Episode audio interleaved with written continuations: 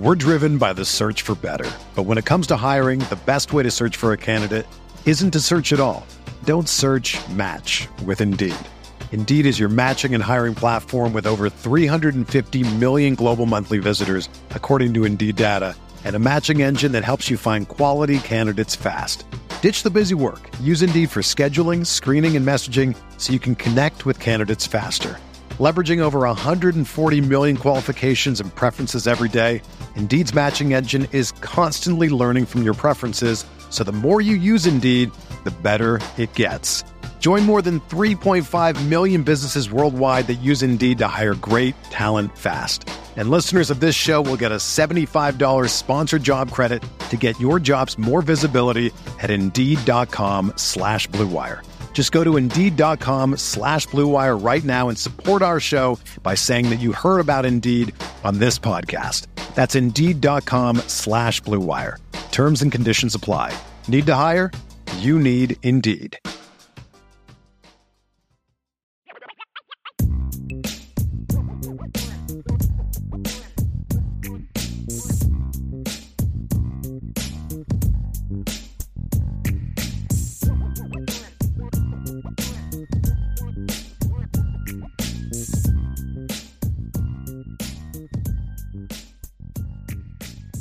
Notre Dame fans, welcome back to another edition of the Irish Breakdown podcast. It feels like it's been a while, Ryan, since you and I have done a show together.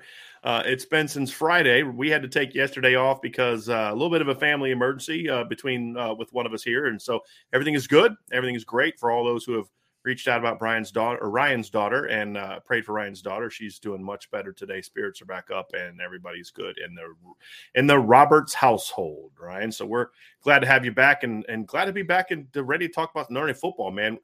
We just finished our last Saturday of no college football for the rest of the next however months, right? We'll get a couple in December, like late in December, but for the most part, no more Saturday list football, college football Saturday list days. So we're ready to rock and roll. Notre Dame, of course, is now less than 2 weeks away from kicking off the 2022 season. We got a lot really planned out these next week and a half plus as we get ready for the game. And Ryan, today we're going to talk about the Notre Dame defense, and specifically we're going to talk about the front seven. And as we kind of finish our sort of expectations and projections into the 2020 season on a position-by-position basis, we're going to kind of mold the front seven together today instead of breaking them down. And I really think the two have to go together. And the reality is, Ryan, is the Notre Dame defense has really been the backbone of this football team, really starting in 2018 to now. Mm-hmm. And there's it's not the same every year, much better in some years than others, but within seasons, games where it didn't look as great. But for the most part, the defense has really been the part of the team that's carried Notre Dame. But the reality is if Notre Dame is going to take that next step as a program, start winning some of these big games, get to the college football playoff, and be a team that people fear, be a team that can go win games in the postseason, not just get there and be happy that they didn't lose to the champion by as much as the team that lost to the champion in the playoff or in the championship game, right? Like that's been Notre Dame's claim to fame, according to the guy that used to be the head coach in both years. Well, we didn't lose as badly as a team that lost in the championship game, right? No more of that, right? It's like, okay, get there and do something, right? Get that W. If that's going to be what Notre Dame's going to get to, or when Notre Dame gets there, yes, the offense has to get a lot better. But so does the defense. And really, this is the part of the team that is expected to be the strength, especially the front four. The reality is, Ryan, is that in 2022, Notre Dame can't just be what they've been on defense in recent seasons. They have to be better. Right. It's something that I don't think we talk about enough, to be honest, Brian. Like, I think that most people talk about the offensive side of the football and talk about the fact that they need – massive improvements. They need to get to this level and this point per game. And I agree with all that. But also, I think that there's a full scope of a program where you have to look at the defense and also say, good enough isn't always good enough, right? Like to be a championship level team, you have to match some of these teams like the Alabamas, the Georgias, those teams that have made a brand of football off of being physical and being explosive and doing all those types of things. So I really do think that the defensive side of the football we talked about the baseline, what was it, last week or the week before? Like, the baseline's – they're going to be a good defense. Like, I would be very surprised if this was not a good defense in 2022. But there's a big difference. And define that, right? Like, because I think I want to people to understand what they are and what they need to be. So define a – I'm assuming you're talking about like a top 20-ish defense, which is what they've been, right? Yeah, I would say we've seen the standard over the last couple of years, like whether it's from Mike Elko to Clark Lee to Marcus Freeman and to where we are now under the tutelage of Marcus Freeman, but now with Al Golden, they've been a good defense. Like you said, like a top 20 national team on that side of the football. And I think it's minimalizing the impact of an offense, right? Like they come into a game and you should expect an offense to look worse than what they traditionally are against a Notre Dame defense. Like, that's what the baseline is for me. But there's a big difference between that and being a dictating defense where you just shut people down when an offensive side of the football maybe isn't rolling at full capacity, doing the best you can keep a team in a football game. And we've seen Notre Dame do that in spurts. I mean, like I even think about that Clemson game in 2018, right? Where it was like 30-3. I was like, the defense played pretty well for the most part of that game. Like, they minimalized, aside from a couple big plays, the Clemson offense for what it had been on a week-to-week basis that season. But Notre Dame needs to be better. They need to break it up a notch because there is a big separation between good and great, and there's even a bigger separation between great and elites. Can Notre Dame be an elite defense in 2022? It's possible, but either way, they need to be better than what they were, what they have been, because there's a lot of good football players on this team, and there's still a tick up that each one of them can take and that this defense can take in order to be a true championship-level defense. We're driven by the search for better. But when it comes to hiring, the best way to search for a candidate isn't to search at all. Don't search, match with Indeed. Indeed is your matching and hiring platform with over 350 million global monthly visitors, according to Indeed data, and a matching engine that helps you find quality candidates fast. Ditch the busy work. Use Indeed for scheduling, screening, and messaging so you can connect with candidates faster.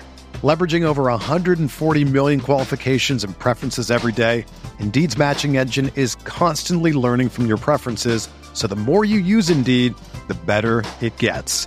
Join more than 3.5 million businesses worldwide that use Indeed to hire great talent fast. And listeners of this show will get a $75 sponsored job credit to get your jobs more visibility at Indeed.com/BlueWire. Just go to Indeed.com/BlueWire right now and support our show by saying that you heard about Indeed on this podcast. That's Indeed.com/BlueWire. Terms and conditions apply. Need to hire? You need Indeed. Trade Coffee sent us two new flavors after my wife filled out their quiz. Big City French Roast from Joe Coffee, New York City, and Black Velvet from Atomic Coffee Roasters in Massachusetts. The Black Velvet was a dark roast with a note of burnt sugar, graham cracker, and malted milk balls. It was a very rich but smooth flavor that reminded her a bit of her favorite dessert, creme brulee. The Big City French Roast was also a dark roast, which is right up my wife's alley. And it was flavored with burnt sugar, baking chocolate, and roasted almonds. The smell in the kitchen while she was preparing a cup of coffee put a smile on my face, and she said the taste was even better and sweeter. And she didn't pick these flavors. They were chosen by Trade after she filled out a short quiz. You gotta give this a try. And Trade Coffee connects customers to the freshest and best-tasting coffee they've ever made at home by partnering with the country's best craft roasters. These are independent businesses from big cities and small towns. Trade customers are truly impactful for these independent roasters, often being the largest source of new growth for them. Trade's coffee team actually taste tests thousands of coffees to keep 450 different kinds live and ready to ship every day. There's no one perfect coffee, but there is a perfect coffee for you, and Trade's human-powered algorithm will find it. Trade is so confident they'll match you right the first time that if they don't, they'll take your feedback, and an actual coffee expert will work with you to send you a brand new bag for free. Right now, Trade is offering new subscribers a total of $30 off your first order plus free shipping and handling when you go to drinktrade.com/Irish. That's more than 40 cups of coffee for free. Get started by taking their quiz at drinktrade.com/Irish and let Trade find you a coffee you'll love. That's drinktrade.com/Irish for $30 off. And I think that's the thing, Ryan, is that unit that dictates, that says, hey, listen, you know, look, you're going to have to completely shut our offense down, because if you don't completely shut our offense down, you're not going to win this football game. I mean, right. That's what Georgia was last year, right? Like Alabama's had several national championship teams like that. And even now, Bama will have games like that where you just, sorry, you got no chance. Now, this is not the same Bama defense it's been in the past. We've talked about that. But their offense is insane, and Notre Dame's offense is not going to make that kind of jump. Now, is Notre Dame's offense going to be better? We expect it to be. We think it certainly has a chance to be.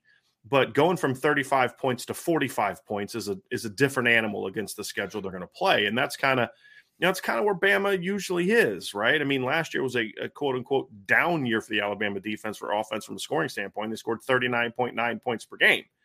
You know, and if you take out the two playoff games against two really, really good defenses in Cincinnati, who had like six kids from that defense get drafted, it was loaded, including a corner with number 4 overall. And then, of course, the Georgia defense, which was the best defense in college football last year. Mm-hmm. You know, you take those away, then they're back into the 40s, right? And the year before, they were 48.5, in 2019, 47.2, 2018, 45.6. That's not the kind of leap we're talking about Notre Dame making on offense.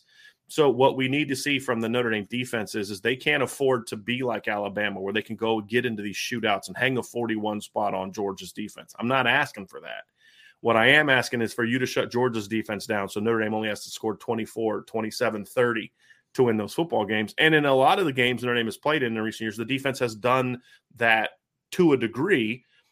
Part of it has been because they've gotten big leads and the offense doesn't do its part and the other team stops kind of running their offense, right? Like once Clemson got up 30-3, they kind of went into cruise control.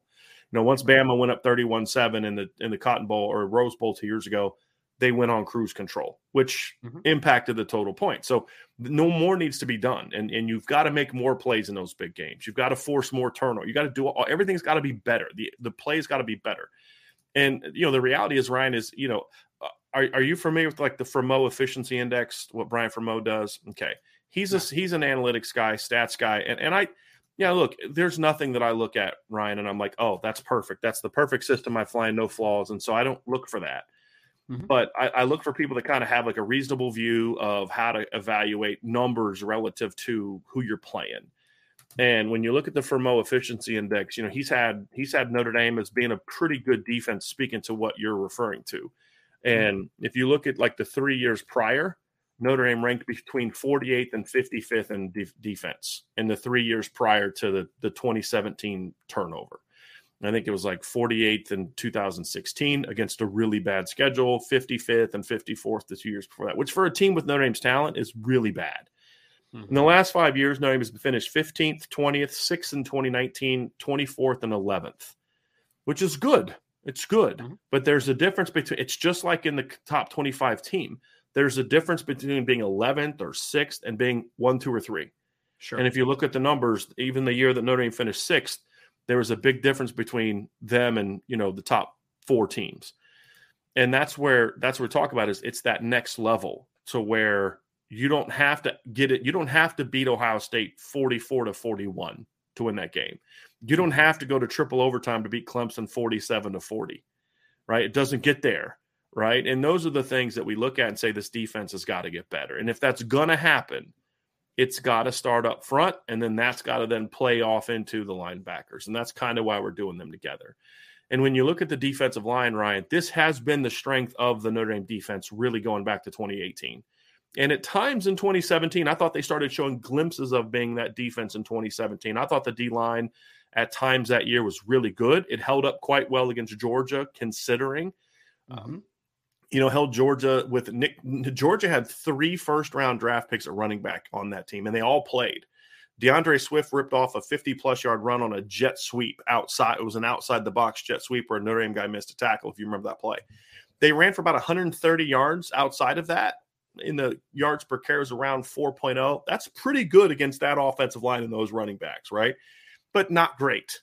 Not what Georgia did to the Notre Dame offense and the Notre Dame running game, right? Held it below 100. And that game to me is the epitome of the difference. You know, you look at the 2018 game where Notre Dame did a pretty good job of keeping Clemson in check, But Clemson's defense completely dominated the Notre Dame offense, right? And that's the difference, right? And so that's where Notre Dame needs to get to, in my opinion. Now, I didn't bring up the Alabama game for a reason, because I think that game was more about Notre Dame's offense not being good, being injured, quarterback not making plays that were there, than it necessarily was Bama's defense playing great. Where in Clemson in 2018, we've talked about Ian Book needs to climb the pocket and bang that post route. But it was still going to require a great throw, because it's not like A.J. Terrell was completely toasted on the play, right? Like there's because that's going to be true in every game. And if you're a good team, you're going to get three or four opportunities to make big plays. Mm-hmm. Clemson only had three or four opportunities to make big plays. They hit on all of them. They made them. Notre Dame had three or four opportunities, and they only hit on one of them. And it was when the game was out of line. And that's the difference. So that's Notre Dame's offense has got to make those plays, but Clemson didn't allow them because they shut down the run game. They took away what Notre Dame did best. Mm-hmm. Notre Dame hasn't always been able to do that in big games, to take away what another team does best. And if they're going to do that, it's going to have to come from the D-line. And perfect example is the opener against Ohio State. You got to stop the run. I know that everybody talks about the Ohio State pass attack, but when Ohio State's offense is really rolling, they're balanced. Yeah.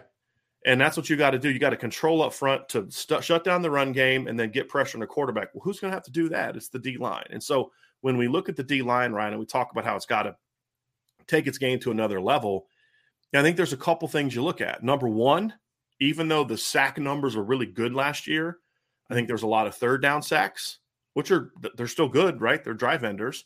Sure. But, Notre Dame needs more early down pressures. When they did that against USC in the first half, they kind of shut USC down. Then USC did some things to kind of negate that and, move the ball a few times to get some points. But then you look at a game like North Carolina where they were disruptive, but they made a lot of mistakes, missed tackles, missed sacks, missed run stops, missed run fits. Those are the things this front four, not just the secondary and the linebackers, the front four's got to get better at. They got to be more consistently disruptive, especially against the run game. And they've got to finish better. That, to me, the talent's there. That, to me, just as a group, we'll get into some specific players here in a second, but as a group, those are the two areas, Ryan, where this unit has to take a big jump forward. Be more disruptive, especially against the run, and finish. Yes. Well, it's so important, Brian, because this Notre Dame defensive line, guys talk about it all the time on this channel, right? Everyone talks about it. Notre Dame's interior defensive line is smaller. Why? Because Notre Dame is an attack style defense that is trying to create penetration. And when you are that type, you are a playmaking team. You are not a Georgia where you have 350 pound nose tackle, Jordan Davis, that is holding the point of attack and is saying linebacker, Nakobe Dean and Quay Walker and all these dudes run and make all the tackles. Like, this is not what this defense is predicated on. This defense is predicated on the front four, front three, whatever they're rotating in, creating havoc in the backfield. And when that is the fact, you need those guys to make some plays, man. Like, you need them to finish. I mean, we talk about Jayson Ademilola. I mentioned it in the article I wrote about him, where I think that he is very underrated. But the simple fact of the matter is that Jayson needs to finish more, right? Isaiah Foskey had 10 sacks and 12 tackles for loss last year? 12 and a half. In the run game, he needs to finish more. He does because he holds the point of attack. He's incredibly disruptive, but he needs to finish. That goes for every defensive lineman there. Howard Cross, you're not the biggest guy in the world, but what you are is cat quick and disruptive. You need to finish. Right. Jacob Lacey, you need to finish. Riley Mills, we expect big things out of him. He also needs to show that he can finish. And the, there is definitely something to be said about creating pressure, right? And being disruptive. But also, the great defenses, I believe, are the ones that not only disruptive and create pressure, but also can finish, right? Finish sacks, finish running backs on the ground. That is, again, is the separation for me from a great defense, because you can be a great defense and just create pressure, but a great defense and being an elite defense, that's the one where you don't have to worry about them running backs getting to the second level, because guys are finishing more in the backfield. So that's the separator for me. They are a good to very good defense if they play around the same level that they did last year. But to be a truly elite team, to take a step up, they need to finish more. And I think that they have all the talent to. There's not a lack of athleticism. There's not a lack of length. There's not a lack of just athletic ability in general. but Notre Dame needs to finish as more. Their dudes are a part of this equation. They need to finish, and I think they have all the talent to do so. Finishing, what does that mean, right? When we talk about finishing, obviously there's the obvious one when Jayson Ademilola or Isaiah Foskey or Justin Ademilola get a pressure and you get a running back or quarterback squared up, you get them. But I think when the reason that we kind of talked about this as a unit first is because it's not always that. And at times, a lot of times in recent years, but especially last year, one of the issues was one guy would have like a great penetration play. And then that he wouldn't be able to finish. And then the quarterback would take off running or get out of the pocket, or the running back would make a miss and then take off running. Yep. Not all the time, but at times this was the issue, because at times the block destruction was very inconsistent across the board. And the nice thing that when you look at Georgia, for example, and they get a great push, but then there's always somebody there when the first guy doesn't make the play. Because sometimes the first guy there doesn't make the play because he just drove someone in the backfield, and that's okay. When the quarterback then sidesteps him, somebody else is right there to take him. And that's what we haven't always seen. You know, J.D. Bertrand, we've talked a lot about J.D. having that sack opportunity late in the second quarter against Oklahoma State. Well, you know what? When he missed on that, where was everybody else? Right? And why didn't somebody else get on Spencer Sanders before he could recover and then take off running for a big gain? And so that's part of it too. And that comes from consistency and block destruction that needs to be better than it was a year ago. I think part of this is what they competed against. I think it was much easier for them in practice to go beat the offensive line without having to be great at block destruction. I think that'll improve, but that's the thing, Ryan, is it's got to be a team effort with the defense. And that's why, you include the linebackers, and that was an even bigger issue because the defensive line would, have two guys be disruptive. And then next thing you know, their linebackers are nowhere to be seen, or they miss a tackle 2 yards down the field.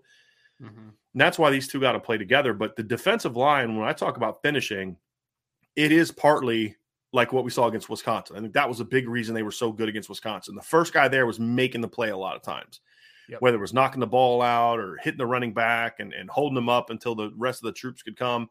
That was a big part of that success. But then other games that, Jayson Ademilola would have a great pass rush. He would then not be able to quite get off the block, and then there was nobody there to get there, or Isaiah. And so we've got to see more consistency there. Again, are there snaps where we can show that they were that way? Yeah, lots of them. Sure. But the problem for the Notre Dame defense last year wasn't that they weren't good most snaps. It's they were really inconsistent, and they'd have some bad snaps, and that would result in Sam Howell taking off and running for 100 yards, or Ty Chandler ripping off a 50-yard touchdown run on a play where you're like, how did that play go for 50 yards? Instead of sacking Spencer Sanders at the end of the second quarter, whiffing him, he runs for 20-plus yards. Next thing you know, getting the ball back with a couple minutes left, up 28-7 with maybe a chance to score against a team that has not been able to stop you the whole half. Turns into 28-14 at halftime.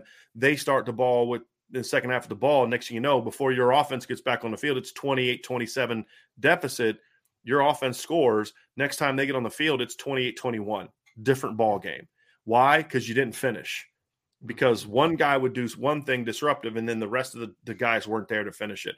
And I think that's a big, big part. I mean, if that's the only thing that improves on this team this year, that alone makes this defense significantly better from a production standpoint, which then keeps the points down. Because again, if all they did was tackle better against Oklahoma State, that's not only a Notre Dame win. I think it's a convincing double-digit Notre Dame win.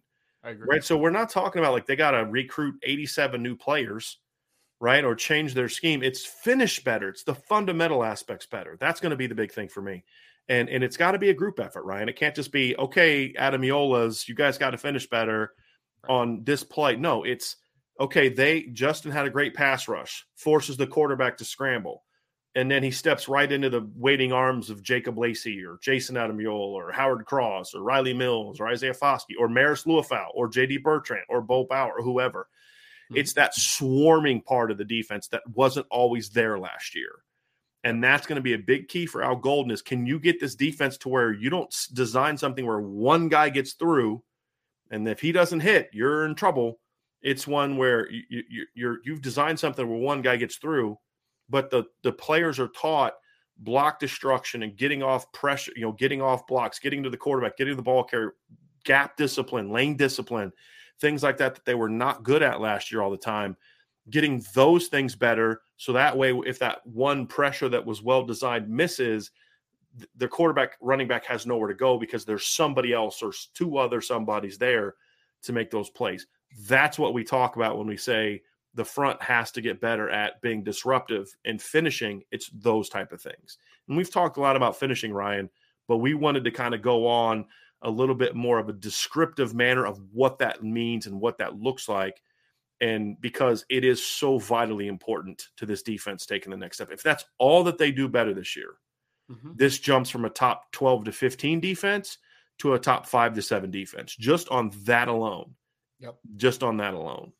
Well, I mean, Brian, I know we're talking mostly 2021 to 2022 progression, but I mean, think about it for like the Notre Dame perspective. Like I think back to the Clemson game in 2018. How many times did Trevor Lawrence just kind of, shrug off a sack and was able to extend the play? Yeah. Talk about the Alabama game in 2020, that long run by Najee Harris should have been a tackle for loss, or at least at the line of scrimmage. Like there has been plenty of plays. I even think about Devonta Smith in that game where he just gets a little screen, a little bubble screen, and you're in solid position, but you just can't finish for X, Y, and Z reasons, right? So I think littered across this just fundamental understanding of finishing better is the fact that we've seen them not be able to finish in those big games. That is the Achilles heel to this Notre Dame team right now. Like it is. Notre Dame has gotten to a solid level, but they haven't been able to beat the best teams in college football over the last few years. And I think in every one of those games that they have lost to, Clemson, Alabama, when you think of the plays that maybe determined a little bit of that, those scores beginning lopsided, it's because they're in position, but they didn't finish. And I think that's been kind of a running theme, not only last year, now it's been over the last Alabama game in 2020. That's another example. How many missed tackles do they have on balls completed behind the line of scrimmage? Exactly. I've talked about this. Go look at the big run that Najee Harris had early. Defensive line blows him off the ball, but nobody could get off a block. Yep. And then you have a corner miss a ball in space. Well, that's all fine and great that you beat them off the line and you were disruptive and all that. But as we've talked about, that doesn't matter if you don't bring the ball carrier down. I mean, there was another play. I mean, this is all while the game is in doubt. They have a great, well-designed blitz. Two guys come free, including Marist Liufau, and they allow Mac Jones to spin out because somebody lost lane discipline. And Mac Jones, who had -9 yards rushing on the season coming into that game, spins out and picks up a first down. Yep. I can't remember if he threw it or ran it, but they picked up a first down. Yeah. But like plays like that have to start ending with sacks and tackles for loss. And in the Clemson game, it's a little different because I feel like in that game, they did have a lot of those finishers. I think of the play where Julian Aguara limps off the field on second down. And now it's third down. If Clemson doesn't gain another yard, they're in field goal range. Clemson drops back to throw. Adetokunbo Ogundiyi comes off the edge, sacks Trevor Lawrence, and knocks him out of field goal range. Right. Mm-hmm. So that defense was even better at it, but it just was one of those things where there was just enough plays in there where you couldn't finish. And because your offense wasn't able to be that team, you weren't able to go out there and get it done. And so when I look at this matchup, it's like, okay, you're facing a very similar offense on September 3rd. Look, with all due respect to Jackson Smith and Jigba and Marvin Harrison and Emeka Egbuka, this is not like the first time Notre Dame has faced this kind of offense, with all due respect. Okay, they faced an offense that had Trevor Lawrence, Travis Etienne, Justin Ross, T. Higgins, Hunter Renfrow a few years ago. They faced an offense that had Mac Jones and Devontae Smith and Najee Harris 2 years ago. The defense didn't get it done in those games, right? So I'm not like, hey, they've stopped this kind of offense before. Notre Dame's going to win by 40. I don't cover Ohio State. We don't talk like that, right? We're actually give real analysis here. But they held their own in those games is my point at times. Now they got to finish better. So those plays that in the past were, boy, if Dante Vaughn just could have finished that play that he tipped the ball and the guy still caught it for a touchdown. If this guy just would have tackled Trevor Lawrence the first time and not let him get off and get that ball off. If just the corner would have, right? There's been too many of those. If just this would have happened, it's a different ball game. And that's the thing that's got to change. And it comes back down, as we said, to finishing. And it's all fundamental stuff too, Brian. Because I even think about Troy Pride. It's like Troy Pride was always in great position, but when the ball's in the air, just seemed like he couldn't always finish. Right? Like it's been a fundamental problem. Like it right. honestly has been, if we're being completely honest. Like the only corner I can remember that really like finished through the catch point was Julian Love, who was probably the smallest and right. I mean, he wasn't a great and a lot athlete. Of his stuff was coming downhill. Sure. I mean, that, you know, sure. But to your point, yeah. You're correct. We haven't seen that a lot. I mean, like Cam Hart, right? I mean, I know we're talking about the front seven today, but even 6'2 and a half, 32 plus inch arm Cam Hart, he has all the tools to be a disruptive player at the catch point. Marist Liufau, if we're flowing to the football, working in pursuit, and he has a chance to make a play in the backfield, he has the length and the athleticism to finish plays, right? So if they are not able to finish plays, it's a fundamental problem. It's not an athletic problem. There's not physical limitations to an Isaiah Foskey getting off the block, right? The kid probably has 35-inch arms, and he's 260-something pounds. Like, he is a physically impressive player. Marist Liufau can do those things working inside and out. Cam Hart can disrupt the catch point because he has all the length and athleticism to do so. There's no excuses for not finishing plays because Notre Dame has all the talent to do so. It's just the fundamental aspect of the position. And that's why you always see those drills littered in practice of like little simplistic stuff where you're like, why are they practicing that? It's because you need to be disruptive in that phase, that catch point phase, that tackling phase, that in space phase. You need to do all those things. And Notre Dame has all the physical talent to do so. It's just about attention to detail. And that's what we're going to learn about Marcus Freeman and his staff. Does that change or not? Now, we'd like to say, yes, it's going to be different now, but we don't know. We don't know. I mean, and again, I don't want to point to I could give all types of spin in one direction or another, right? Oh, the bowl game doesn't count because he didn't have his coaching staff. He only had 15 practices. True. But then you could also say, well, that's the only game we've seen him coach and they didn't tackle. And they also true, which is why I just don't care about the bowl game. Now I have a whole offseason to take his identity as a football coach, a whole different coaching staff than that football team. Different roster, different players, all that type of stuff. So now it's about what are you going to prove? What are you going to show? Right. And I think that's going to be the key for Marcus Freeman his team as a whole that goes on both sides of the ball. And then, of course, now with Al Golden in charge of the defense, what is he going to bring to the table? And those are the things that I'm looking for. And I think the biggest area where this has to get better, Ryan, and this defensive line especially has to get better and more productive and disruptive and finish is in the run game. Notre Dame's defense, and we'll talk more about this in some previews, but this finishing thing, I think the pass game finishing mistakes are the most blatant and obvious because it's like J.D. right there and just whiffs on the quarterback, right? Everybody saw it. It's like when a cornerback gets beat, everybody sees it. Well, you didn't see the 30 snaps before when the quarterback didn't even look at the guy because he was so well covered. You see that one time he got beat, right? And sometimes a kid could play not well, but you don't notice it because he's just not in that exposed in space area, right? Mm-hmm. Where this unit has to get better and consistently better is they have to be not only more disruptive, but they have to make more plays in the run game. And if you look at Notre Dame's numbers last year, there were some disturbing numbers, especially about last year's team. And it's always been a bit of an issue, but last year was significantly better. So like, for example, last year, Oklahoma State finished the year with 56 sacks. They had the most sacks per game with 4 sacks per game. They played in 14 games. Notre Dame in 13 games had 41 sacks. Notre Dame averaged over 3 sacks per game. Now, obviously, if you project that over to it, Notre Dame plays an extra game. Notre Dame would have had 44 sacks. So 10 behind Oklahoma State, which is less than 1 a game. Right, so sacks-wise, Notre Dame ranked 12th last year in sacks per game. They were really good at that. Mm-hmm. The problem, however, and we talked about this last week, is when you look at the total tackles for loss, Oklahoma State averaged 8.4. They had 117 tackles for loss. That means last season they had 56 run game, like they had 56 pass game stops, but they also had, I'm doing the math here a little bit, 61 run game stops. Right? So tackles for loss include sacks and then run game production, right? So 117 tackles for loss, 56 sacks, that's 61 run game stops. They ranked second in the nation last year in total tackles for loss, first in the nation last year in tackles for loss per game. Notre Dame, on the other hand, averaged 6.3 tackles for loss per game. And they ranked 48th in total tackles for loss, and they ranked, I'm going down here real quick, they ranked 51st in total tackles for loss. Now, if you look at that and consider the gap between the run game production and the pass game production, that is a really big difference between the two teams. Notre Dame had 41 fewer, like, so there was a 41 gap between the run game and the sack production. 61 for Oklahoma State. That's closer to where you want to be. If you're going to have 41 sacks, you have to be more productive from a tackle for loss standpoint.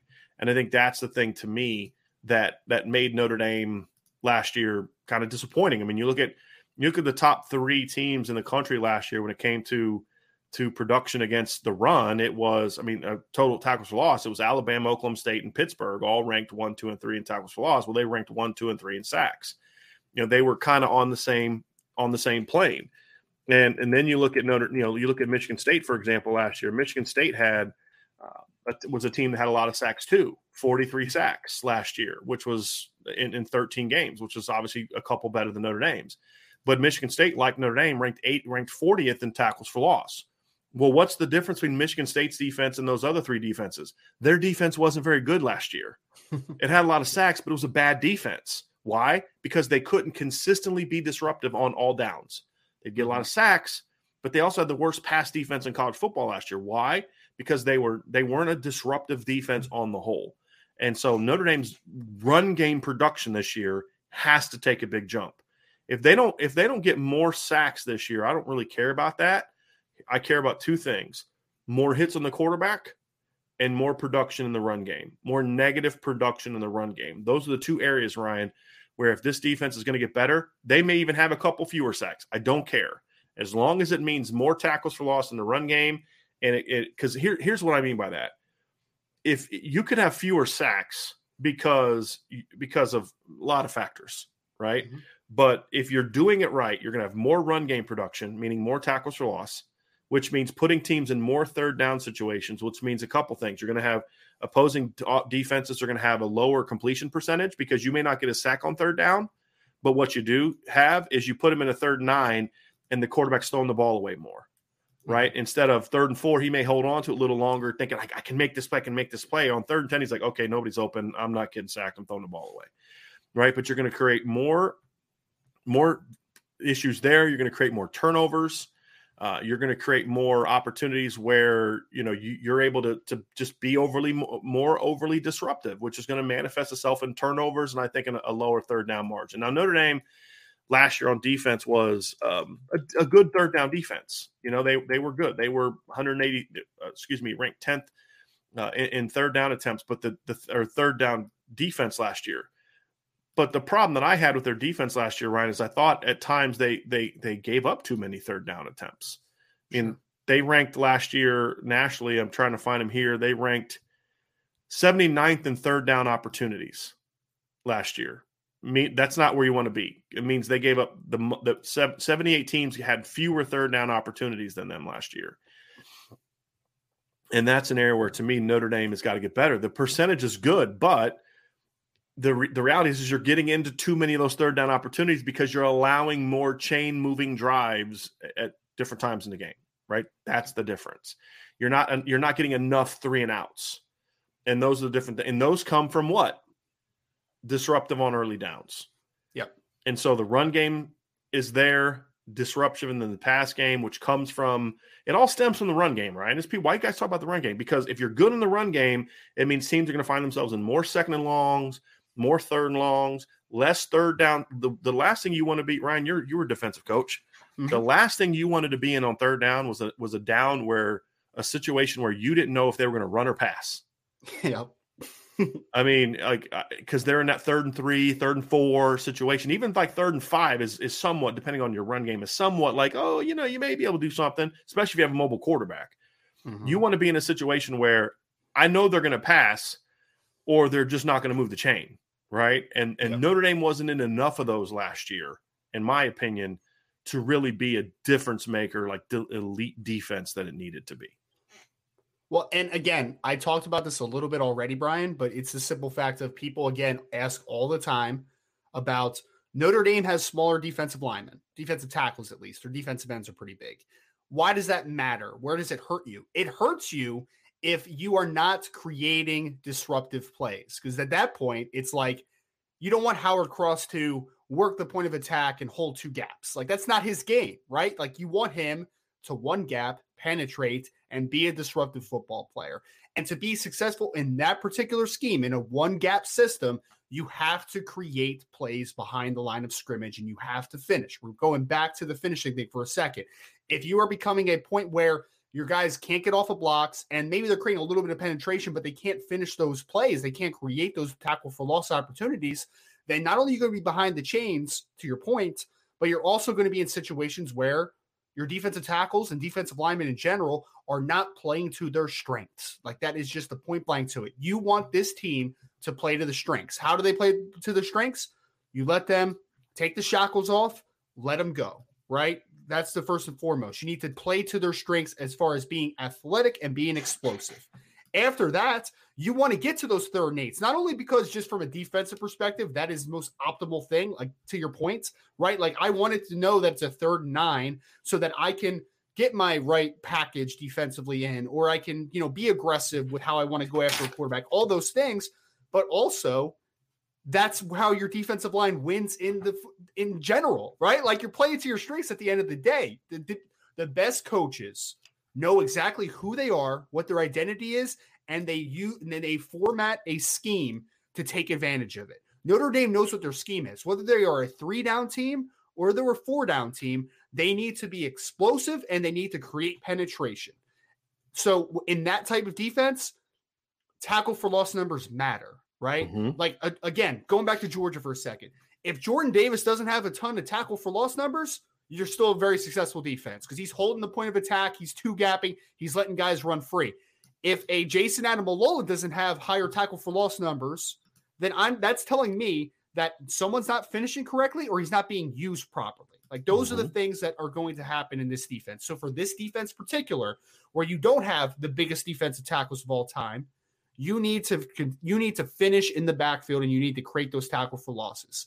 That is how this defense is designed, and how this defense needs to win. Stay in front of the chains. Do not allow those 3rd and 3s, 3rd and 4s, because mm-hmm. your defense is not designed for that. Your defense is designed for 3rd and 7, 3rd and 8, 3rd and 9. That's how you're going to win. Here's a fascinating – Notre Dame had some very fascinating statistics on defense last year, Ryan. Statistics that you don't often see going together. Here's what I mean. Notre Dame last year – they played some bad teams last year, but what Notre Dame did play is a decent number of good offenses, teams that could score. They finished 14th last year in scoring defense, which is really good. I mean, it's not elite, but it's really good. That's what we've talked about. This defense has been really good. It just hasn't been elite yet, more often than not. But they finished 43rd in total defense and 37th in yards per play. That's a pretty big gap in that regard. Here's some reasons why. Last year, for example, Notre Dame finished 10th in 3rd down conversion defense. That's a really good place to be. But they finished 79th in regard to giving up the most 3rd down opportunities. And it's the same thing in the red zone. And this is like, you look at Notre Dame's red zone defense last year, and the numbers are really fascinating. Let me pull it up right now. So last year, if you look at the Notre Dame defense, they finished 39th. In total red zone defense. That's okay, but not what you'd expect from a team that finished that high in scoring. Well, here's the reason why. Last year, their touchdown defense ranked 4th nationally. 4th. Yet they finished 39th overall. Why? Because they finished 129th, second to last, in field goal percentage last year, meaning teams were getting into the red zone a lot against Notre Dame last year. And if you look at red zone opportunities last year, Notre Dame ranked 74th in red zone opportunities, meaning there were 73 teams that gave up fewer red zone trips than Notre Dame did. Mm-hmm. So for Notre Dame to finish 14th in scoring, but 74th in red zone opportunities, meaning you want to rank higher in this one. You don't want to be lower. Sure. It says a lot. They were a bend but don't break defense. That's exactly what I was about to say. They're bend but don't break. And just not getting enough stops, which people say, well, the offense needs to help the defense out. Help yourself. Sure. Get off the field more. You know, help yourself. And those are the fascinating stats that I look at with Notre Dame. And that's where a lot of the sacks and the tackles loss came from, is when they could condense the field, they were pretty good. And so to me, those are the areas where Notre Dame's got to get better. They can't be a team that's just great not giving up touchdowns, because you're playing better teams this year. Those teams are going to finish better in the end zone, not settling on field goals a lot. And so when you look at last year's defense, and this is kind of the stuff that we've talked about in the past. Now, you talk about this is now Marcus Freeman's team. This is now he's got Al Golden as the defensive coordinator. Now it's like, okay, look at those areas of where your program has been and address them. Hiring a new coach doesn't just solve problems. Sure. Right? It's the new coach coming in and saying, where are the areas we got to get better? Let's make sure we recruit to fix those. Let's make sure that we prepare our players to be better in those areas. Maybe it means stronger. Maybe it means more athletic. Maybe it means quicker. It could, depending on what the issue is, it could mean a lot of different things. Maybe this guy needs to go from this position to that position because it's going to make him better. You know, like, you know, making J.D. Bertrand go from Will to Mike, or, you know, if they ever got to a chance where they could maybe put Clarence Lewis from corner to safety at some point in time. I mean, there's all types of different things you can do. There's also schematic changes, but then more importantly, it's how do you prepare your team to be better in those fundamental areas on a day-to-day basis in winter, in spring, and summer, and then in fall camp. And those things have to be addressed. If you don't recognize where you weren't good last year, then you're not going to take the steps to get better this year. And that's what we're going to learn about this Notre Dame defense is we're not saying they haven't done that. We're just saying, looking at this team, these are the areas that have to go out and get better. It's you can't just keep letting teams move up and down the field and not, you know, oh, we're great at holding the field goals. Here's a thought. How about you stop them way sooner, give your offense better field position? Because I think that's something that also hurt the Notre Dame team last year. So Notre Dame offense didn't get a ton of, hey, you got the ball at midfield opportunities. You know, hey, you got the ball at the plus 40 opportunities last year because you forced the team to punt from their own 5. And so those are the things you look at and say, you know, that those are areas where this team is going to have to get better. And if they can make those improvements, Ryan, then that's when you start feeling like this team's got a chance to do something. Because, you know, Notre Dame was a team last year that ranked 14th and 19th in scoring defense and offense respectively. But they didn't finish in the top 30 on either side of the ball. Or actually, let me think about this. If I can find it, I don't think they finished in the top 40 in on either side of the ball when it comes to. Yeah, Notre Dame finished 45th in total offense, 43rd in total defense. Yet they were top 20 in both scoring because they were good red zone teams on both sides of the ball.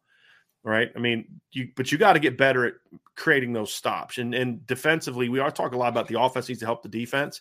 I think the defense also needs to do a better job of helping the offense, which leads back to the original point of this conversation is, what does this team need to do to go from really good to elite? Because they're not there yet. And that is, to me, the defense has been really good. It's got to get better because it not only keeps points down, they then set up points for themselves. And I know last year there were spurts where that happened. You know, Wisconsin, they get, you know, a couple defensive scores. They got a couple defensive scores against Georgia Tech and all that. But those are fine. But I don't need those necessarily to beat Ohio State. It's more likely that what you need to do is what we saw Clemson do to Notre Dame early in 2015. And that was they pinned Notre Dame back. They gave their offense short fields. And even though the Clemson offense was pretty terrible in that game against Notre Dame in 2015, if you go back and look at the numbers, I mean, Notre Dame absolutely dominated the statistics of that game. The difference is that Clemson's defense gave their offense some really short fields because of turnovers. I mean, the special teams did as well. But Clemson's offense didn't have to go very far to score in 2015. They had a 40-yard touchdown drive, a 50-yard field goal drive, a 29-yard touchdown drive, and a 64-yard touchdown drive to start the game. So after that 64-yard touchdown drive, their next 2 touchdown drives combined for 69 yards. Well, that's the difference between winning and losing football games when you're playing a top team. And Notre Dame's touchdown drives were 80 and 64. Well, how did Notre Dame get the ball or get a chance to win it late? I mean, the reason is because they finally got a short field. Even though they had been outplayed the entire game, you know, they were able to do some things where Notre Dame fumbled deep in their own territory. If you remember that, it was the play where Notre Dame was down 24-16, and they had driven down inside the 20, and they tried to do a shovel. They threw a pass to Chris Brown. He fumbled it inside the 5. You remember that? Yeah. Well, what happened on the next series is Notre Dame forced a 3-and-out. Clemson punted. Notre Dame got a short field. That allowed Notre Dame to then go down and have the chance to tie it up. You need more drives like that in these big games. You know, they tried to do that in 2018. I'll give the defense credit. They gave the offense some really good field position early in that game. Mm-hmm. They really did. And you just got to take better advantage. So to me, those are the things that I look at, Ryan, and say, if they can be more disruptive on early downs, that is going to be the thing that leads to more turnovers, better field position for the offense, more points for the offense. All those things kind of come together. Do that, and that's how you take that next step. That's how you play great team football, not just statistically you were here defensively, but you played great football. You not only shut down your opponent, you made your offense better. And I think that to me is the difference between a really good defense and an elite defense. And that's what Georgia does. That's what Clemson has done in the past when they were really good. That's what Alabama used to do back when defense was the primary driver of what they did. You do that stuff, you're going to have a chance to be a really good football team. And that's where the Notre Dame defense needs to get to. There's one fascinating point that you made that I'm going to take back to something we've heard continuously from Marcus Freeman. You said Notre Dame was really good last year when they condensed the field. Mm-hmm. And one thing we've heard about Marcus Freeman continuously is we want to get longer and we want to get more athletic. Why? Because you make more plays. That's the end all be all, right? Yep. When there's more space, you can make more plays. When things get condensed, Notre Dame hasn't had any problems because there is lack of length and lack of athleticism at certain spots. There has been at least, right? We think and you're saying training. It doesn't hurt you as much in the red zone because the 100%. Field is shorter, correct? Yes. Exactly. Yeah. Well, you're dealing with less space, so that length and athleticism does not matter as much. That's why you'll see like the slower but like craftier route runners be end zone weapons. You'll see guys that can just win jump balls because the athleticism doesn't matter as much at that point. Its game is dictated less on space when the field is smaller. I mean, it's a pretty natural thing. So I think that's why you have continuously heard Marcus Freeman, even just as a defensive coordinator last year, we want to get longer. We want to get more athletic because we'll be able to make more plays in space. And that at the end of the day, both sides of the ball, I think that's where Notre Dame needs to be better.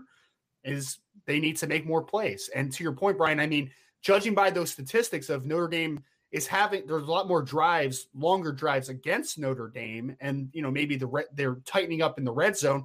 That tells me one big indicator of winning football games for me has always been time of possession. Usually when a team dominates time of possession, they're most likely on the positive outcome of winning a football game more often than not. It's a very high percentage. The exceptions are when you have teams like LSU who just score so quickly. Sure. So there's always exceptions to the rule. But again, that's what we're talking about.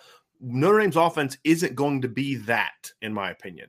It doesn't need to be that. It's a different animal. So I just want to say that because, there's going to be people that are going to come back with what I have said. I think time of possession gets overplayed way too much. Way too much. As if like doing that ends in winning. What you're saying is I'll make sure I'm correct. What I believe you're saying is the opposite is true. When you do dominate, especially the way Notre Dame plays, it's going to result in you dominating time of possession. Yes. Correct. With in the style that Notre Dame is playing, if they are dominating the time possession, I feel good about what the outcome is going to be. I'm telling like if they go into Ohio State, and I know Ohio State can score quick, right? They can. They have weapons to do it. But if Notre Dame dominates that time of possession in that game, I'm going to feel pretty good about what that outcome is because we know that Notre Dame, in order to win that game specifically, they want to grind it out a little bit, right? They want to keep those chains moving in their favor. They want to limit long drives. Like those are the things that are big indicators with Notre Dame's style of winning football games. And it tells me last year, just judging, because I don't have what the time of possession differential was last year between Notre Dame and the opponents. I don't know what it is. But judging by just kind of how you explain the statistics, I would guess the time of possession was pretty split even or maybe in the opponent's favor based upon the fact that they seemed to have a lot of long drives last year. I'm going to find it right now. Love it. I'm going to answer your question. So if you look at time per game, Notre Dame, it was about 50-50. Notre Dame ranked 60th. Yep. They had the ball for 29 minutes and 56 seconds, which means it was literally 4 seconds away from being literally split 50-50. Yep. When you play the style of football that Notre Dame plays, that's not necessarily an ideal thing. especially last year, where everything felt like grinded out. Like you just were not, I mean, for the most part, I mean, again, we've talked about this a ton. Offensive line was not great and running game was inconsistent because of that. So a lot of times Notre Dame was playing behind the chains. Right. There was a lot of 2nd and 8s last year. Like there were, man, it's not an easy thing to be in. So the fact that it's split tells me Notre Dame was not a super efficient offense last year, and they gave up a lot of long drives and they tightened up in the red zone. Notre Dame's style, especially if they're closer to last year stylistically, because we know Notre Dame wants to run the football. Like they're not just going to be a air raid and throw the ball around, run and gun, like all that type of stuff, right? Like they are going to try to dictate the pace of a football game, a little bit of a slower pace, in my opinion, right? For the most part. So in that style, you have to dominate the time of possession. If it's split even, that tells me there's either inefficiency on offense or you're giving up long drives, or the exception being that Notre Dame rips off big plays. I mean, obviously that's the exception, right? I mean, because like the first thing I think of, you know, when you're making the argument is, because this is one of the fascinating stats that I saw last year, which was when I watched the Ohio State Michigan game last year, it felt like Ohio State or Michigan dominated the time of possession. And I felt that way with Oregon too. But you know, in both of those games, Ohio State had the ball more than those two teams in both games. Part of the reason was because those teams scored quickly and Ohio State was going on long drives and different things like that. But, you know, like you look at the Oregon game, for example, C.J. Verdell had a 77-yard touchdown. You know, that led to it. And then, of course, against Michigan, they had some big plays as well. They had some short fields. I mean, so there's always caveats to it. But the point Ryan is making is you've got to be able to control the line of scrimmage. And to me, it's a lot easier to do that offensively when your defense is giving you the ball in great positions. That's the key. It's also a lot easier to do that when your defense is getting stops early and allows your offense to kind of jump ahead. I think those are things. So for Notre Dame specifically, I do think that in the Ohio State matchup specifically, I do agree with you to a degree, Ryan, that the time of possession is going to be important, especially early in the game. But at the end of the day, it's about make stops, make early down stops. And if Notre Dame can do that against Ohio State, against anybody, they're going to be good. They're going to be really good, and that's going to be the key. And then, of course, go ahead. Sorry, I was just going to say my two biggest things that I want to see is minimalize impact. I said that already, right? Like I want the offense to be at a lower level than it typically is on a game-to-game basis. Like you're not going to shut out Ohio State, right? You're not going to hold them to 7 points. But if a team is scoring 40 points usually, let's hold them to high 20s, right? Like that's a kind of minimalizing impact. And the other big thing for me is create mistakes, right? And how do you create mistakes? Force running backs into bad decisions, force quarterbacks into bad decisions, leading to some bad plays. We've talked about the importance of getting, I'm going to keep going back to the Ohio State game because that's the first game we're going to see, forcing C.J. Stroud into bad decision-making opportunities. Sacks are going to be important, sure, but like also bad throws, right? Trap coverages because you have to rush a process, do those types of things. So I think that that's like the two biggest thing for me: minimalize impact of the best players on a given offense and create mistakes. If you do those two things, I think Notre Dame's going to be in a good spot. But it's very important to do both. Yep, I think the thing for me too, Ryan, is like if you look at some of the bigger games this year, the one thing they cannot do is they cannot allow programs like USC and Ohio State and Clemson to allow their quarterbacks to gash them. Especially Ohio State. And again, that's where the finish. So again, circling back, that's where the finishing part comes from. How do you get those quarterbacks in there? So when they run on first down, or it's 3rd and 4, or 3rd and 6, or 3rd and 7, or whatever, and you lose gap discipline, you can't get off a block, whatever the case may be, and the quarterback runs for first down. If Ohio State's quarterback's able to do that, something he didn't do a ton last year, but I feel like Ohio State's going to put him. If you ever go back and watch his high school film, you realize there's a level of running ability in C.J. Stroud we didn't see last year. That I think we'll see now that he's in year two. They can't allow that to happen. Same with Caleb Williams. The same with DJ when they play him, or if it's Cade Klubnik by that point in time. Same with Jaron Hall, BYU. Every single team that they play this year, to a degree, has a quarterback that can do a little something with his legs. Clemson's at the bottom of that list of those four. From Boston Jerkovic's another great one. Yeah. Yes, Clemson or UNC is going to have a quarterback that can run. That's Syracuse definitely has one. Yeah. Can't throw, but at least he couldn't last year. Yeah. But the point is that's where finishing comes from, Ryan. Right? It's Bill Walsh is going off on this long list in the chat about quarterback runs. And that's what we've been saying all offseason. Like, quarterbacks have killed Notre Dame. And he's absolutely right. Like, you can't allow in those games to have, you know, your starting quarterback who's not really a runner going for 100 yards because you and it's not even on designed runs. It's on stuff where you're giving up scrambles, where you were about to get off the field and then you couldn't. Yeah. And if you just were good on if they finished against North Carolina last year at the quarterback, they beat North Carolina by 30. 100%. If they were good at finishing on the quarterback last year against Oklahoma State, that game's never close. It's never close. No. And that's the thing is, like, it's right there for the taking. You've got to now make those plays. And that's not an offensive problem. You can't blame the offense run blocking. Can't blame the offense not being receivers, not being able to get off press for that. Right. That's on the defense. And that's where that's where I think Marist Liufau really comes in this year, you know, being able to be that athletic dude on the second level that can kind of close on some of those quarterback breakdowns, right? Like kind of those scrambles.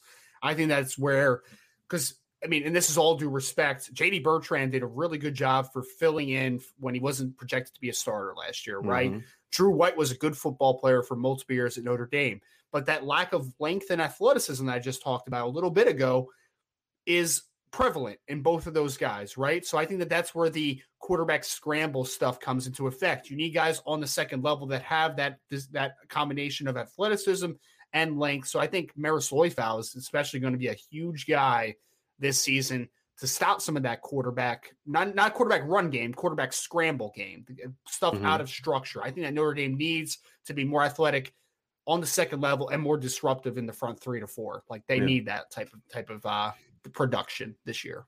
Yep.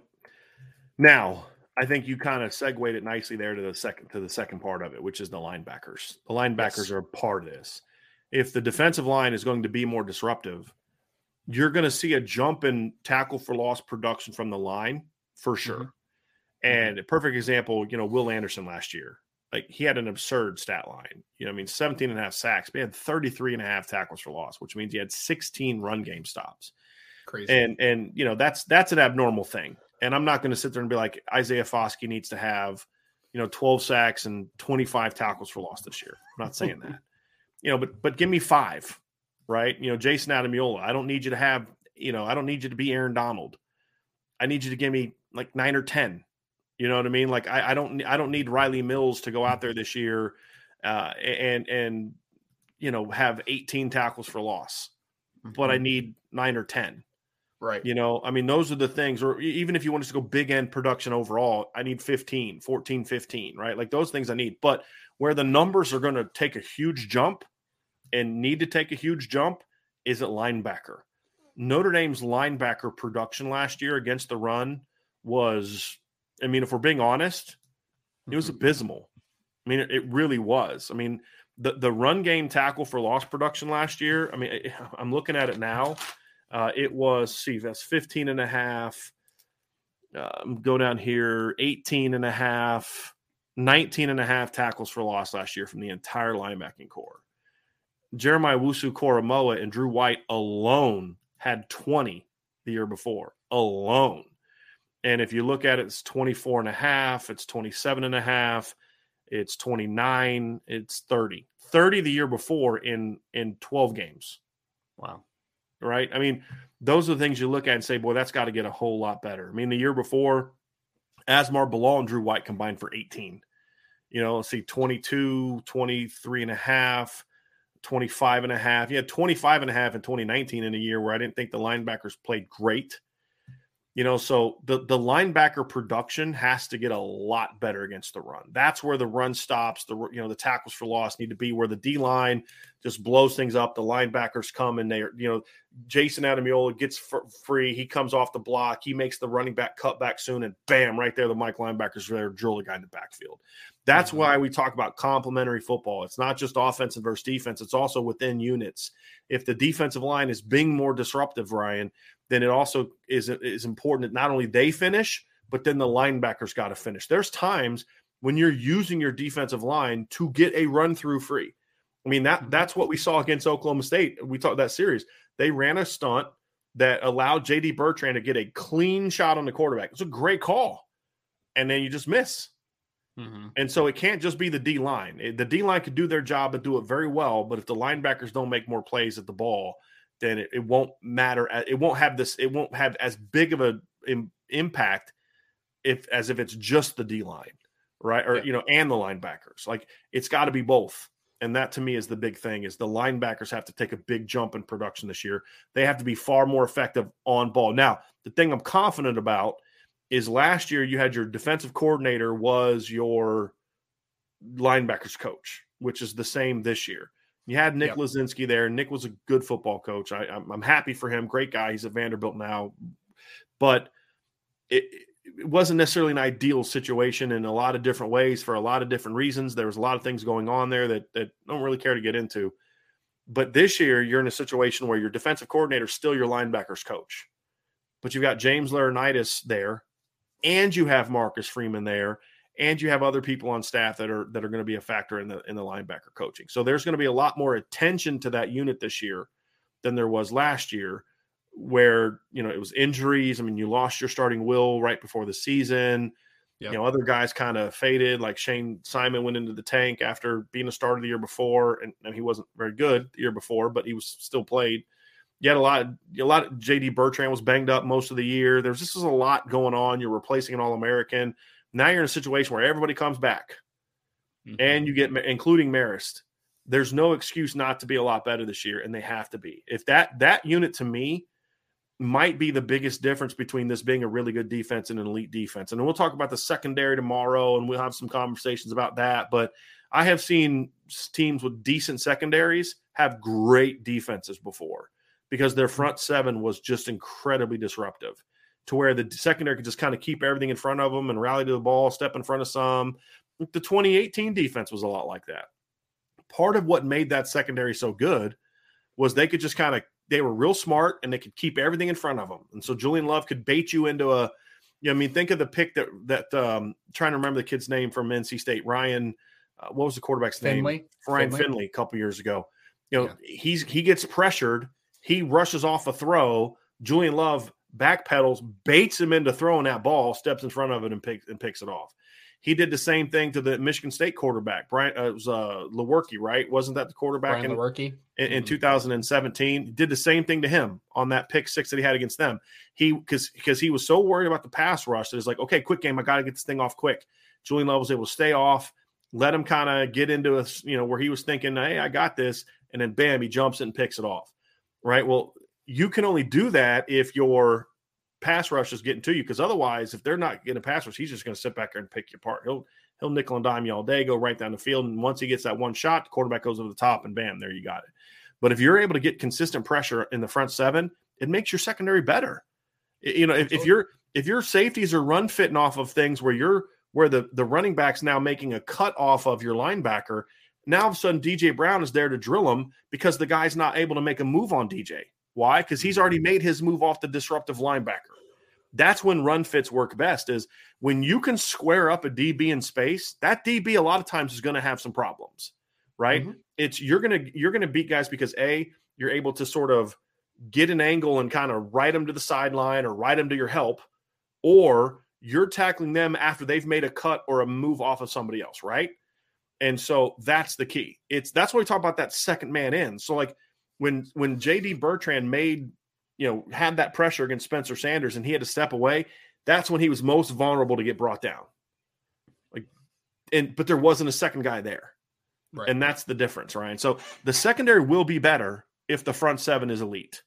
It will be a lot better, even if they don't improve. It'll be a lot better if the front seven is elite. And if the front seven could put them in situations where it is 3rd and 11 and 3rd and 12, and you don't have to put Clarence Lewis in a press man situation because you got to get an extra guy in the box to defend a 3rd and 4, right? You can let Clarence play off and say, hey, complete a 7-yard hitch route. That's cool. It's 3rd and 10. I'm going to tackle you, because what does Clarence Lewis usually do pretty well? Tackling in space on quick throws, right? And so those are the situations why it's so important for this front seven to be elite. And for the linebackers, for the defensive line, it's just, you're pretty good, just be even better. Mm-hmm. For the linebackers, however, it's going to require a big jump from what they were last year. The thing is, though, Ryan, it's not asking any of them to do something that they're not capable of doing. That's the thing. I think they're in better positions to maximize what they do best. I mean, we've talked a lot about J.D. Bertrand is just a better fit at Mike linebacker than playing Will, because you don't want him playing in a ton of space. You want him being the lead man and coming downhill and doing all those types of things. And I jumped the gun with the Marist Liufau thing because, again, talked about Marcus Freeman's kind of like talk about the recruiting thing for a second, right? In the last 2 years, Notre Dame has signed 7 extremely talented and athletic linebackers for the most part. Now, different degrees of variety as far as the athleticism component, but at least all of them have some form of athleticism, length, or both, right? And so we have seen that there is an emphasis on getting longer and more athletic, especially on the second level. So why are so many people excited about Marist Liufau for Notre Dame being healthy this year, including myself? It's because you know that it's been a problem. Like, right. Again, I liked Drew White, man. He was a good football player. I think he got a lot out of his ability. I really do. I mean, was he a 3-year starter for being a guy that's 6 foot, 220-something pounds, right, with 29-inch arms? On some pretty good defenses, right? Absolutely, yeah. Like, Drew White is going to be a celebrated player, in my opinion, in Notre Dame because he got, I think, just about as much as he could out of his athletic ability. Like, he was a good football player at Notre Dame. He started on defenses that ranked 6th, 11th, and 24th in defensive efficiency. That's pretty good. That's pretty good. Absolutely. But the point of the matter is why we're doing this podcast specifically. It's because it still needs to get better, right? Like, there's still a level up that needs to happen. And we know that Marist Liufau, while he may not be perfect at times, he brings a different level of athleticism and length that you did not have on the second level last year for Notre Dame. Right. That's what you're looking for. That's why they're recruiting guys like Jalen Snead and Nolan Ziegler and Joshua Burnham, even though now he's playing Viper for your defense. That's why they're looking at guys like Drake Bowen and Jay Nosberry and Preston Zinter, because they bring some form of length or explosiveness or both to the table. So that is an emphasis, and I think it will be better. I have high expectations for the linebacker unit. How much better will it be? That's a great question, but I think if Marist Liufau is healthy this year and J.D. Bertrand profiles to Mike as good as I think he can be, I think it's going to be a very, very improved group. And that's not even mentioning Jack Kaiser playing Rover, where he's played a year of football, right? Like, he's going to get smarter and more instinctive from that position, and which should let his athleticism kind of come out a little bit more than maybe it did last season at times. So I think that there's big upside to this group, but at the end of the day, Brian, we've talked about this endlessly over the last few weeks. You got to do it, right? Like, it's got to happen. But I think that there are the tools to make it happen. But to the biggest point here is that linebacker play has been steady to good and spurts over the last couple of years, but it needs to be at a much higher level. You can't have 18.5 tackles for loss this year. You need to be a playmaking group. The thing is, too, Ryan, is I think the linebacker play has benefited in recent years from having a great player. And I think that's the thing that needs to get better this year is you've had a great player. Jeremiah Wusu was a great player with other solid players, right? And this unit, to me, needs to be as a whole better as a whole. And I think that's what's been missing at Notre Dame for a long time is we haven't seen great linebacking cores at Notre Dame. We've seen good ones. We've seen great individual linebackers. I mean, great individual linebackers. But those great individual linebackers, I mean, you know, Danny Spahn was a really solid player. Dan Fox was a real solid player. They weren't studs, right? I mean, and that's the thing that's been missing a lot of times.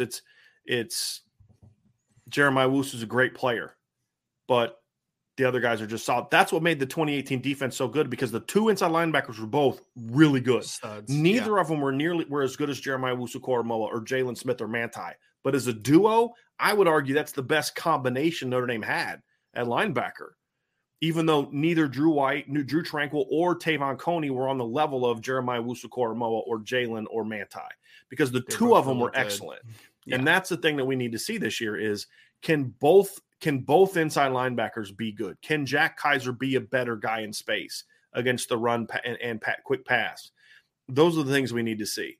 And because here's the deal. You and I were talking before the show.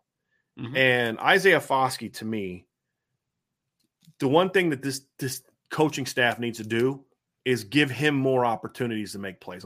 We came across some fascinating stats when we were prepping for the show. So if you look at Pro Football Focus and you just take the number of run snaps and pass snaps and then production from Isaiah Foskey, Isaiah Foskey last year had a hit or sack on the quarterback on 5.3% of his pass rush snaps. Will Anderson last year had a hit or sack on the quarterback on 5.4% of his pass snaps last year. What was the difference in numbers, Ryan? Because his numbers were way better.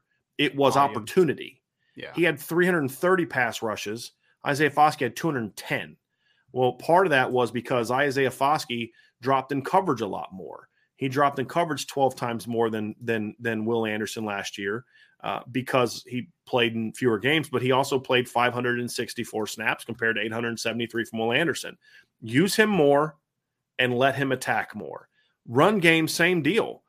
In 200 so if you look at Isaiah Foskey last year, if you look at his number of run stops, a run stop is like, you know, at or behind the line of scrimmage, short of the first down, things like that.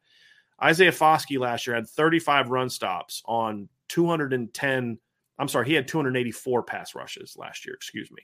But if you look at his number of his run stops, he had 35 run stops on 210 run snaps, right? That's a 16.7% per snap average. Like 16, that's really good. Will Anderson last year, who we talked about, had 15.9%. Now, Will Anderson had 53 run stops last year compared to Foskey's 35, but what was the difference? Foskey played in 210 snaps on run defense, and Will Anderson played on 333. The pass rush snaps were – I gave the wrong ones. I said 333 to two. It was actually – Will Anderson was on 482 pass rushes last year to Isaiah Foskey's 284. I gave the run and pass backwards. So much higher rate percentage on the run stuff, about identical in pass rush. Mm-hmm. So the difference was volume, yes, right? And so Foskey just needs to keep doing what he's doing and just have that normal junior to senior growth. He doesn't need to play beyond what he's already shown, in my opinion, even if he just stagnates. And you've said this before this summer. Yes, there are areas where he can get better, but if he just stays the same, he's an All-American, in my opinion, if they use him enough. Right. The difference is the other guys have to step up and do these things. It's Jayson Ademilola taking his game to another level. It's same thing for his brother. It's Howard Cross being able to take his per snap production last year and expand it on with more snaps. So if you look at Howard Cross last year, in games where he played the most snaps, he was the least productive. When he was playing fewer snaps, he was more productive. That can't be the case this year because he's going to be playing more snaps. Sure. And Jacob Lacey's got to step up and make plays. Riley Mills has to be that guy. He has to be that guy, along with Alexander Ahrensberger. I had a source reach out to me the other day, say, hey, you know, Nana's had a really good camp, right? That trio of guys, and again, Riley's the starter, but they're going to need Nana to play well. They're going to need Ahrensberger to play well, inside and outside. They're going to need that trio, Ryan, to be a run-stopping force on the edge. They're going to need 15, 16 tackles for loss from that position group, compared to what it had last year. I mean, the production just wasn't there, Ryan. I mean, when you look at it, the production just wasn't there. I mean, and look, they were Myron Tungvaloa, great kid, solid edge player for them last year. You know, I'm not beefing so much about what kind of player he was, but just that position as a whole just wasn't super productive. I mean, I'm looking at it now. They had 11.5 tackles for loss last year total from the defensive end group. Mm-hmm. Well, I mean, we've seen years where the starter was about that. I mean, Khalid Cream had 10 in 2000. That was the big end, right? Yeah, big end. Yeah. Khalid Cream had 10.5 by himself, you know, one year. You had 13.5 just from the two of them, the top two guys. That doesn't include the whole depth chart. So you're going to need more, minimum 15 tackles for loss from that position group this year, in my opinion. So it's got to be the other guys to step up, right? It can't be if Foskey goes out and have some Herculean season. That's not going to make this defense what it needs to be. He needs to keep doing what he's doing. And, of course, if he gets more opportunity, his numbers will look better if he gets more opportunities, but it doesn't necessarily mean he's impacting the game more on a per-snap basis. He's just playing more. It's the other guys that got to step up, which is kind of funny. I was actually watching that movie the other night, which is just sometimes I need to laugh at stupid things. I'll pop that movie in. And then the linebacker production's got to get better. That's where the jumps have got to happen. And those are the question marks. You know, can Jayson Ademilola make that jump? You don't often see guys as fifth-year seniors make giant leaps like that. Mm-hmm. You know, we've seen it before. Zach Martin went from a good player in 2012 to a top 20 draft pick in 2013. Sure. Right. And we've seen Asmar Bilal went from a guy that you're like, that guy cannot be on the field, to a pretty good linebacker as in his last year. So we've seen it, especially when there's coaching changes, but it's got to happen. It got to take it to another level. And Jayson specifically is only he's only a 1-year starter, right? Like he's played he's played football at Notre Dame, but like last year was his first heavy volume of snaps, right? So I think there could be projection and production, you know, impact. But that's why the finishing thing is so important with him, Ryan. Yes. And this is what you wrote about. Like this dude, if you watch his film, you're like, this guy is crushing people. A good player, yeah. I mean, he's just getting off blocks. His block destruction is great, but it's like, but why isn't his production better? Sure. And that's the thing. At the end of the day, you know, this is kind of quantified by like a very basic analysis here, right? But I wrote an article to your point about that. I think Jayson Ademilola needs more respect from a national perspective. I think most Notre Dame fans appreciate what Jayson Ademilola is, but not national does not. Well, Jayson, what's the one way to change that narrative? Produce, man. Right. Do it. Right. I mean, at the end of the day, do it. And the narrative will change very quickly, in my opinion. The Notre Dame defensive line in general, like right now, from a national perspective, people have heard, you know, Riley Mills break out and Jayson Ademilola is a good player. But from a national perspective, they're looking at this defensive line right now and they're saying that's Isaiah Foskey and a bunch of guys. Right. That's what they're saying right now. That's the point. I mean, Bruce Feldman, somebody sent me a text he made, or like text of a comment he made on some other podcast. And he was like talking about Ohio State versus Notre Dame. He's like, you know, Michael Mayer and maybe a couple linemen would start at Ohio State. And he's like, you know, Isaiah Foskey and like maybe another guy started on Ohio State's defense. Now, beyond the fact that a national reporter is that oblivious to Notre Dame's talent is a different conversation. Sure. But the fact is like, but there's a reason that perception exists. If Jayson Ademilola got 10 tackles for loss last year and the production he should have had based on his disruption, then we're not having this conversation. The narrative is different. You want to, that's the thing.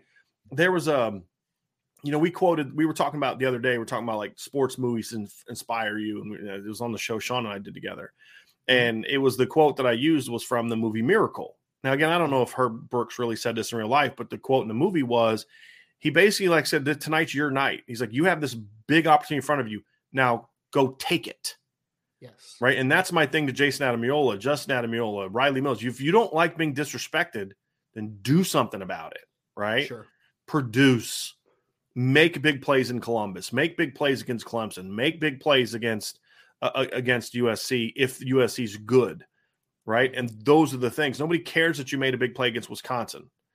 Where was that big play against Cincinnati? And that's why a lot of reason why Foskey is viewed differently. It's the production, number one, but you can also find some big plays and big moments from Foskey.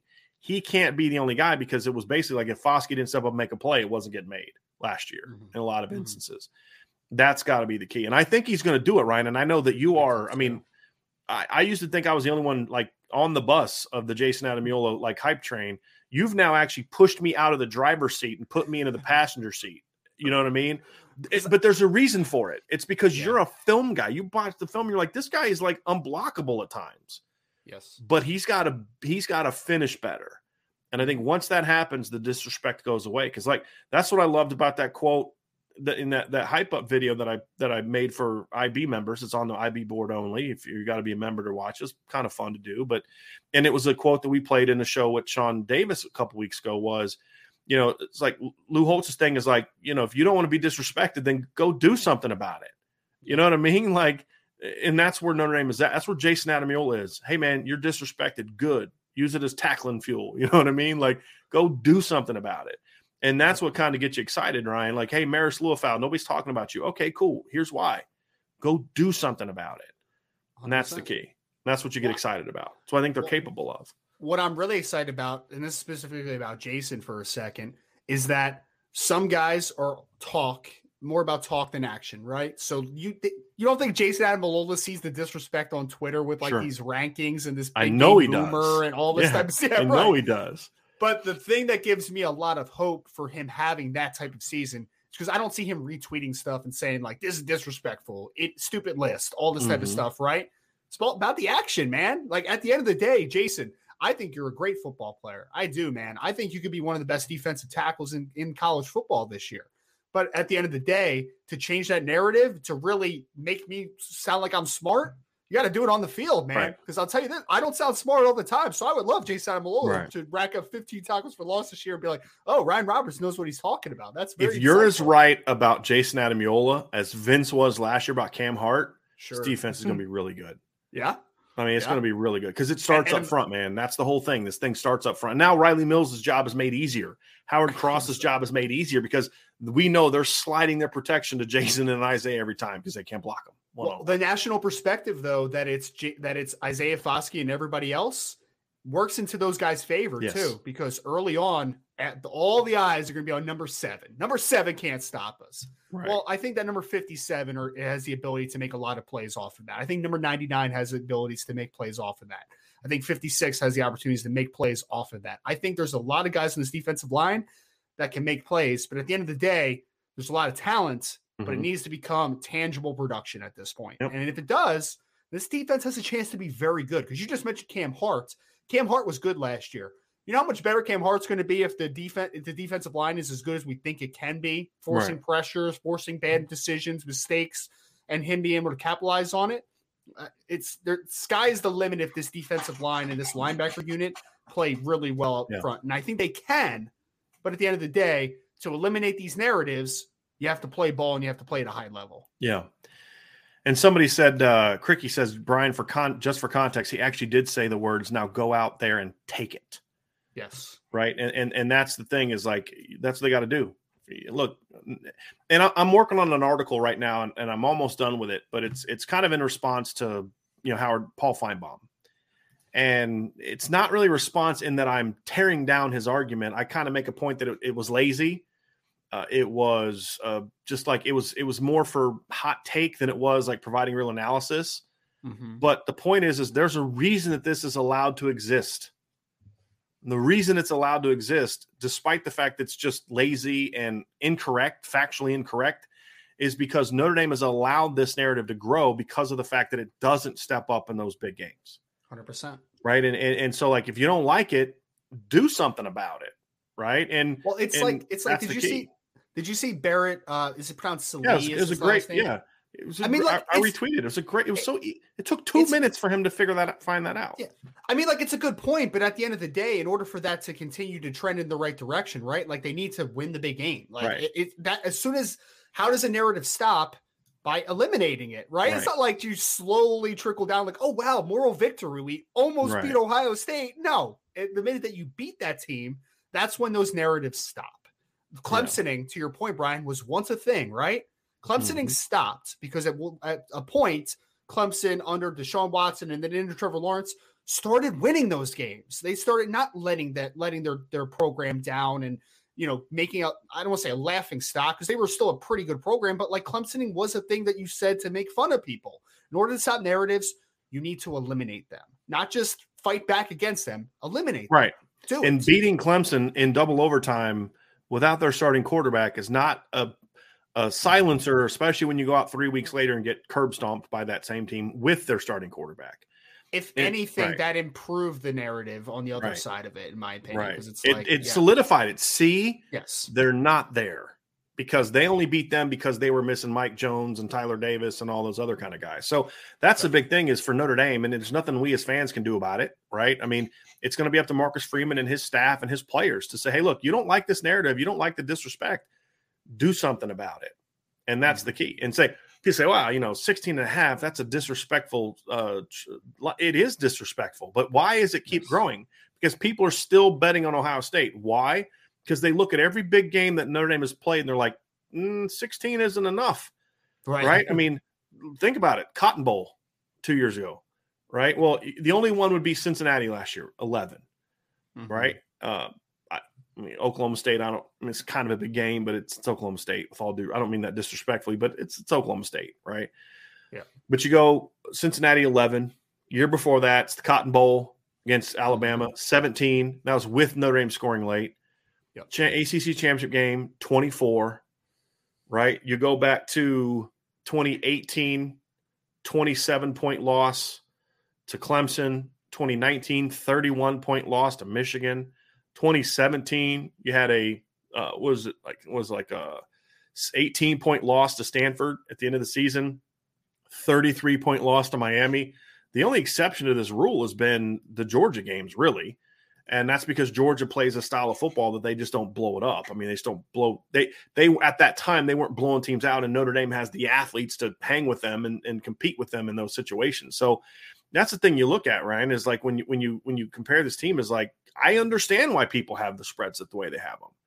I get it, right? I get it. I think it's disrespectful and all that, but I understand it. If Notre Dame was out, like if Notre Dame still lost to Clemson in 2018 and Georgia in 2019, well, let me rephrase this. If Notre Dame lost to Miami in 2017 and Clemson in 2018 and Michigan in 2019 and Clemson in the ACC title game and Alabama in the Rose Bowl and then Cincinnati last year, if they still lost every single one of those games, but those games looked like Georgia 2017 or Georgia 2019 or Florida State 2014, if the outcome and the way the game transpired for four quarters looked more like the Florida State game, the two Georgia games, then the narrative is different.